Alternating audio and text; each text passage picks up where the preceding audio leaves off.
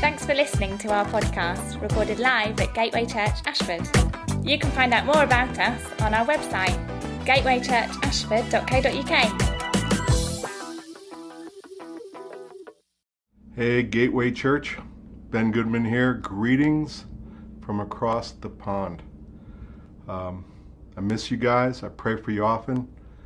I talk to Barney and Graham probably way too much. Sometimes we even talk about church.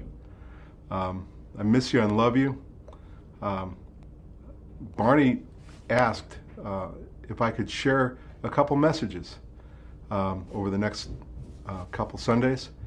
And um, so if you don't like any of the messages, it's Barney's fault. You can blame him. I'm just trying to serve. Um, obviously, we're in really crazy, interesting circumstances.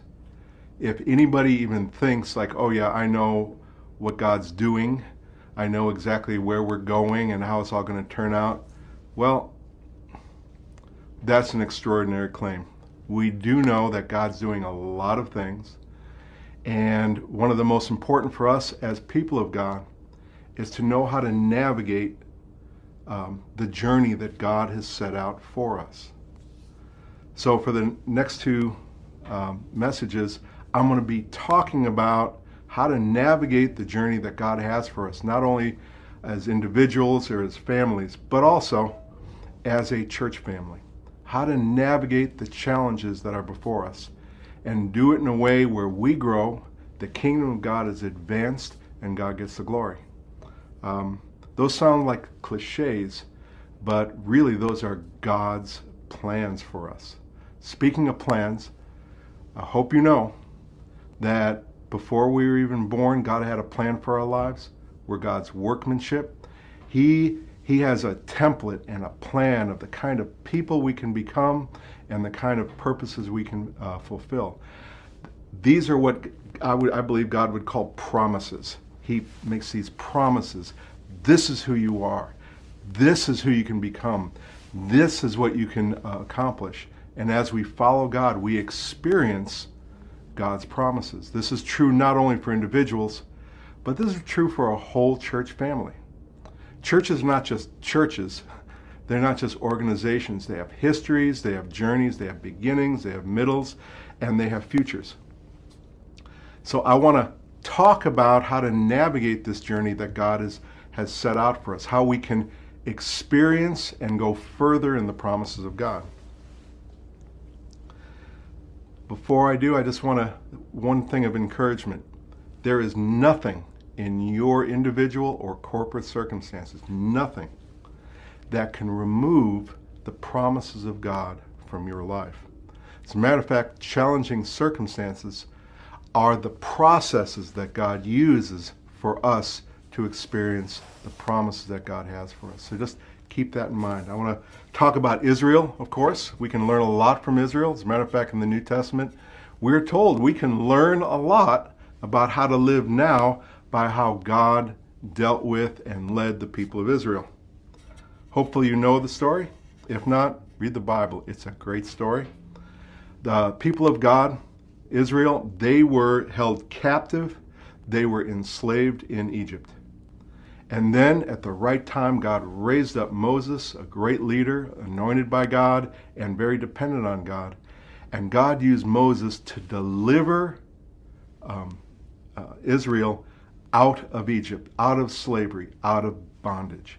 Very similar to what Jesus does with us. Before we receive Jesus as our Lord, before He delivers us, we are held captive to sin. We are we're in bondage. We, we, we're, you know, we worship the things of the world. We're stuck. Sometimes we know it, sometimes we don't, but we're stuck. And then God reaches in, convicts us, and then delivers us from sin, from captivity, from the world system.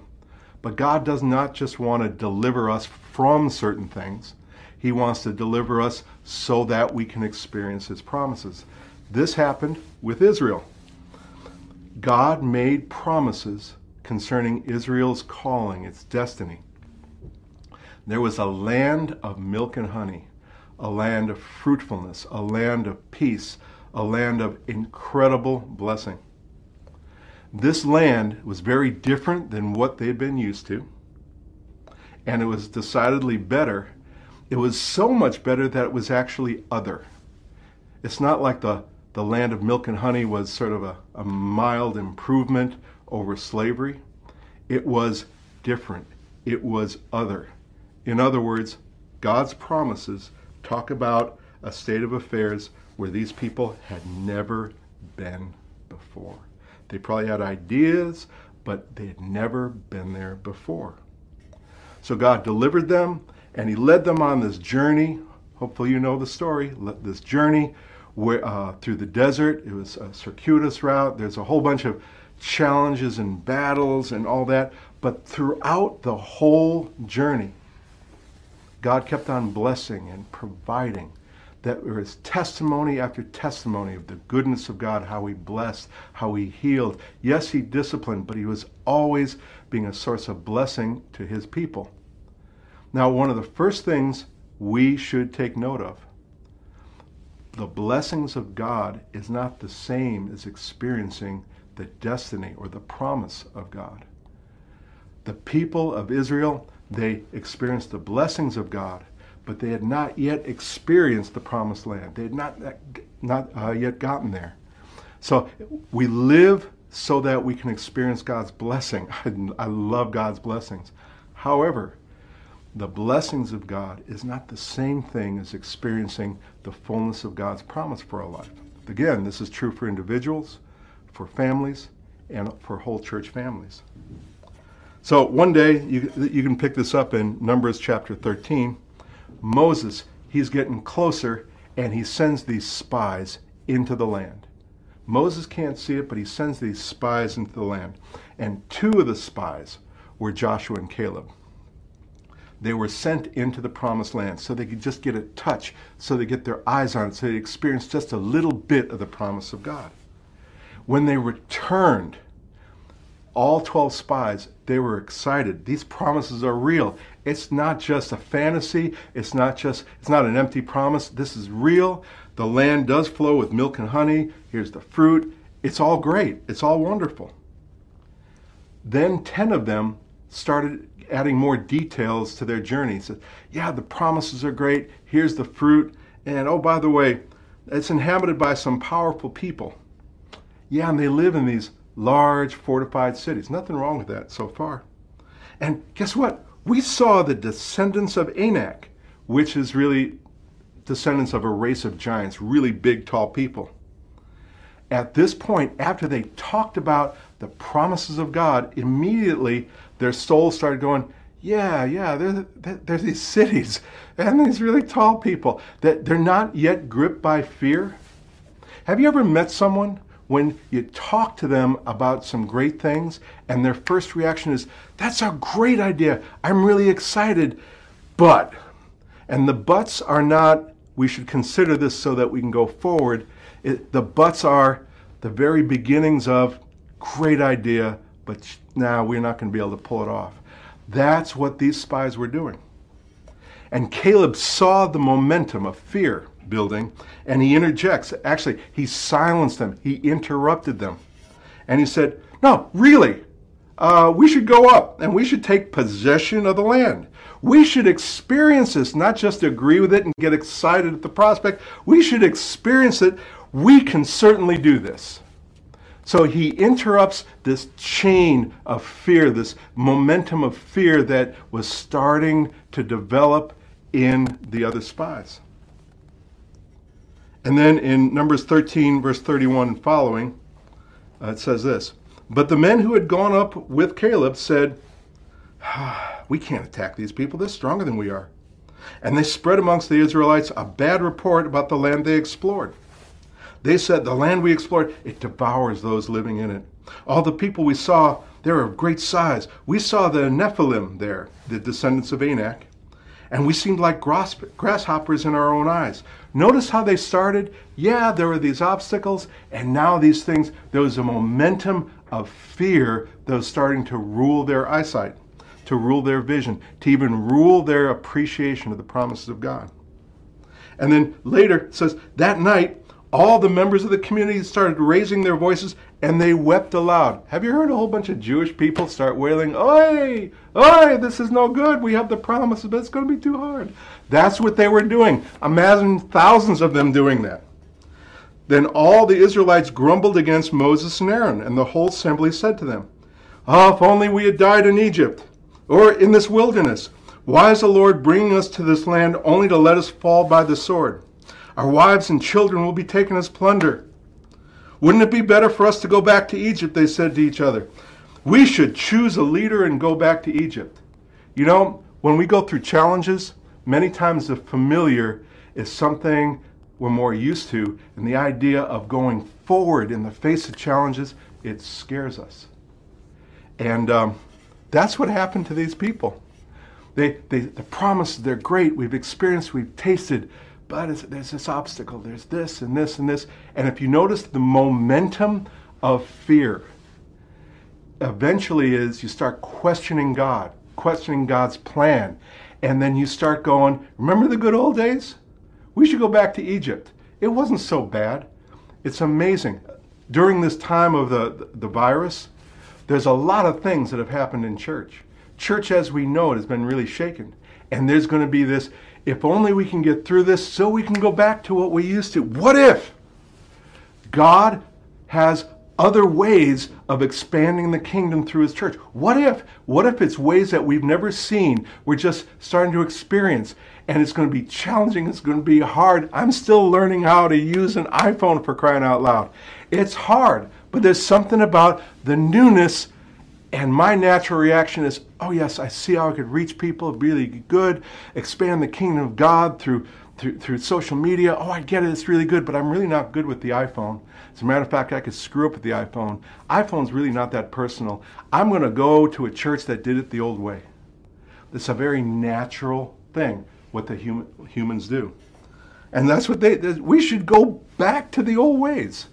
We should go back to Egypt. Now, I'm not criticizing the people of Israel because whether or not the fear is well grounded, the fear is real.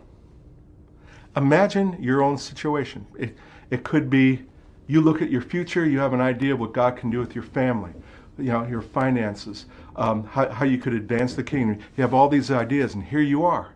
You're hemmed in. There are things you can't do. Maybe, you know, there's some grief. You've lost people who have died. There's all this sort of stuff. And you know something? The fear is real. The fear is real. And sometimes it goes to the point where you go, mm, pushing forward is too hard. Let's settle. No, let's go back to the old ways. Many times, without saying these words, we say things in our heads and in our hearts. The promise is not worth the pain. Sometimes we actually believe in our hearts. The obstacles and challenges that are before us they are bigger than the promises of God. And we wouldn't, we know theologically it's not true, but in our hearts, we think that these challenges are actually bigger than God Himself. The prospects of real or imagined challenges, they reveal areas of our soul that God wants to bring healing, deliverance, um, and even, even increase amounts of faith. When it comes to fear, we should understand where fear comes from. Um, forget that the enemy, you know, just pour gas on our uh, on our fires of fear. But sometimes we're afraid of challenges. Why? Because we're afraid of failure. Why are we afraid of failure? We're afraid of shame. There's something about that if we don't do it right, if it doesn't work, something wrong with us. We feel ashamed. In our church, we have this thing, I don't know if we live it out well, but we say, hey, failure is not fatal. Try some. If it doesn't work, what are you going to learn from it? Failure is not fatal.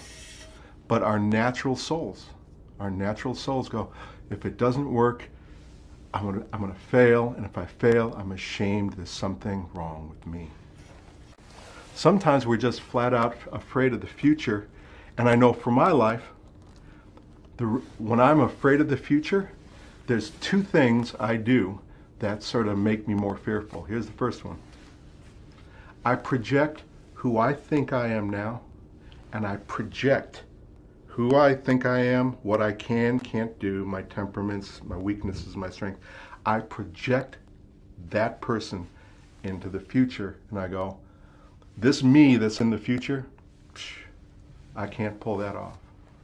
So I, I, I, take who I, I don't factor in the fact that in the process, God just might equip me. He might transform me. That the me I'm going to be in this future is going to be a little different, maybe me 2.0 compared to where I am right now. And the other thing, and it's hard to do this when we look into the future, it's hard to factor in God. We don't know what's going to, God's going to do or how He's going to do it, what the timing of all that sort of stuff. So we project a very limited view of ourselves into a, an uncertain future, and we we don't know how to factor in God so that we can go, yeah, we can go after this. We can somehow Caleb was able to surmount all that and go, God said, I know who He is, I believe His promises, I know He can bring us. So all these people are afraid, it's getting worse. And then, then, then Numbers uh, 14, verses 5 through 10, read along with me if you'd like. Uh, then Moses and Aaron fell face down in front of the whole Israelite assembly gathered there, which is pretty interesting. If you've ever been a leader and people start grumbling, I don't know about you, I get mad. I get upset. I get hurt. These guys had a better response. They go, Whoa, I'm not going to react to this. I'm not going to take personal. I'm going to hit the deck because this is uh oh time. Joshua son of Nun and Caleb son of Jephunneh, who were among those who had explored the land, they tore their clothes. They're going, oh! Or modern day, oy vey. They're going, oh, this is horrible. This is not good. And they said to the entire assembly, the land we passed through, he's trying to remind, they're trying to remind him, the land we passed through and explored, it is exceedingly good. And if the Lord is pleased with us, which He is, He will lead us into that land. He's got a plan, He's got a strategy, He's got tactics. He will lead us into that land, a land flowing with milk and honey, and He'll give it to us.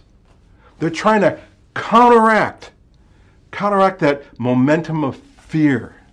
Sometimes, honestly, I'm going to speak like an American, mainly I'm insensitive. Sometimes when people are really fearful, I know I should validate their feelings and comfort them and all. And in America, it's just sort of not nice to challenge someone's fear. Because like you know, you're not taking them seriously, you're not loving them. And, and I understand sometimes people can be way too bold and way too heavy-handed. But Caleb's sitting there going, no, the momentum of fear that your soul is on, that moment, stop, stop, really, the promises there. God's got a plan. He's really going to pull it off. He's not condemning them, He's trying to get their focus off all these obstacles. And then he says something that's a little harsh, but it's good for us to really see what fear eventually leads to. I'm not saying that fear always involves what I'm going to say, but it'll eventually lead to this. It says, God will give it to us, only don't rebel against the Lord. Isn't that interesting? Eventually, fear will get to the place where God wants us to do this, and because of fear, we go, no, and we're actually rebelling against the leading of God. And don't be afraid of these people because we're going to eat them up, we'll devour them. We can do this. Their protection is gone. The Lord, God, He's with us. So don't be afraid of them. What Caleb was trying to say, well, I think he did a pretty good job, is he didn't deny the existence of the challenges and the obstacles. He didn't. He was not full of faith. You know, you know how some people go, I'm not sick because I've been healed. You can't believe in the healing of God unless you believe that people can get sick. Caleb had a wide eyed idea, said, Yeah, there are giants in the land, there are challenges. But he saw those challenges as opportunities instead of obstacles. That perspective was something that, that really marked Caleb and also Joshua. Another way of putting this is God and his promises are bigger than the giants in your land and in your hearts. You know how they reacted to Caleb's encouragement, the whole assembly talked about stoning them. Try to help people and they just get mad at you. Then the glory of the Lord appeared at the tent of the meeting of, to all the Israelites. The Lord said to Moses, How long will these people treat me with contempt? How long will they refuse to believe in me, in spite of all the signs I have performed amongst them? God takes it personally. He's not touchy, he's not oversensitive, but he's going, I got some great promises for you. This is where you are, here's some obstacles, but I got these great promises. And God's taking it personally in that you're showing me contempt. You don't believe I can pull this off. You, you, you think I'm trying to trick you. Or that your capacities have more power than my abilities. It, it sounds like a hard word, but for me, it's a very liberating word when I go, wait a second. God is God. He can pull this off. I'm not going to treat him with contempt. I'll be scared at times. I'll go, God, I don't know how you're going to do it, but I believe in you. Show me the way. I'll obey you. Help me through the journey so I can experience why I'm here on planet Earth. God equips us to meet the challenges that He has set for us. A lot of the obstacles and challenges that we think get in the way are actually put there by God so that we can learn how to fight, how to do warfare, how to do things His way, how we get transformed and strengthened. A lot of these things where we go, oh, woe is me, these are actually opportunities to grow in our knowledge of God and to experience all the things that God has for us.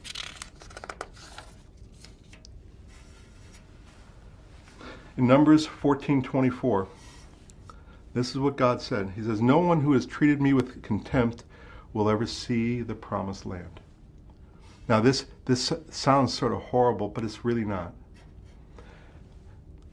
Everybody who came out of Egypt and went toward the promised land, God blessed them. He blessed them with provision. He took care of them. He healed them. He fought their battles for them, all that sort of stuff. But they died not because they were smitten by God. They just died outside the promises of God. But God still blessed them. He still blessed them. I personally don't want to play it safe. I don't want to be reckless. I don't want to be foolish. But if God's got more for me, oh God, please teach me, lead me, guide me. Uh, give me the perspective of Caleb to see these, these challenges as opportunities instead of obstacles. What do you want to teach me? What do you want to do? This is what God says about Caleb. But because my servant Caleb has a different spirit and follows me wholeheartedly, I'll bring him into the land that he had went to, and his descendants will inherit it. What a great promise. Now, some people might say, well, that was Caleb, but this is me. The Spirit of God can give us so many things that we don't have in the natural. One of which is perspective, the other one is courage. For me personally, for my family, my church family, the churches I work with, everybody is being brought to this place of do we want to be like the spies, those other spies, or do we want to be like Caleb? Are we going to look at these challenges as obstacles or even reasons to go back, uh, to play it safe? Or are we going to, oh gosh, get, what's your plan? You know, how do we follow you? And I believe if we ask God, for the heart of Caleb, he'll gladly give it to us. Part, part of going forward during, the, during these certain uncertain times, part of it includes God teaching us, transforming us, so we can see these things, uh, not the way the other spies did, but said, ah, God's got a promise, God's got a plan. I'm not going to let fear gain momentum in me. My focus is going to be on the Lord. So I want to pray not just for y'all, but for us, for myself, for my family, that God would give us uh, the heart of Caleb. Lord Jesus, first, many of us struggle with fear at various levels. Your love, it does not medicate us. Your love has a supernatural power. Your love drives out all fear. Let nobody be condemned. Let nobody be ashamed that they struggle with fear. Let nobody beat themselves up because they've let momentum of fear sort of integrate into their life. Lord, I ask, right in the place where they're most fearful, would you pour out your love, pour out your grace? May they experience the love of God that not only makes us feel secure, but it drives out fear. And God, I ask, by your mercy, by your grace, would you supernaturally deposit in us the heart of Caleb? For those of us who may have that, God, would you expand it so we can encourage others? Uh, this won't make us supermen, but it'll help us navigate effectively the, the, the journey you have for us so that we could experience the promises of God. And God, we don't want to experience the promise of God just for ourselves. We want to do it so that our descendants can experience the promises of God. Amen. God bless you.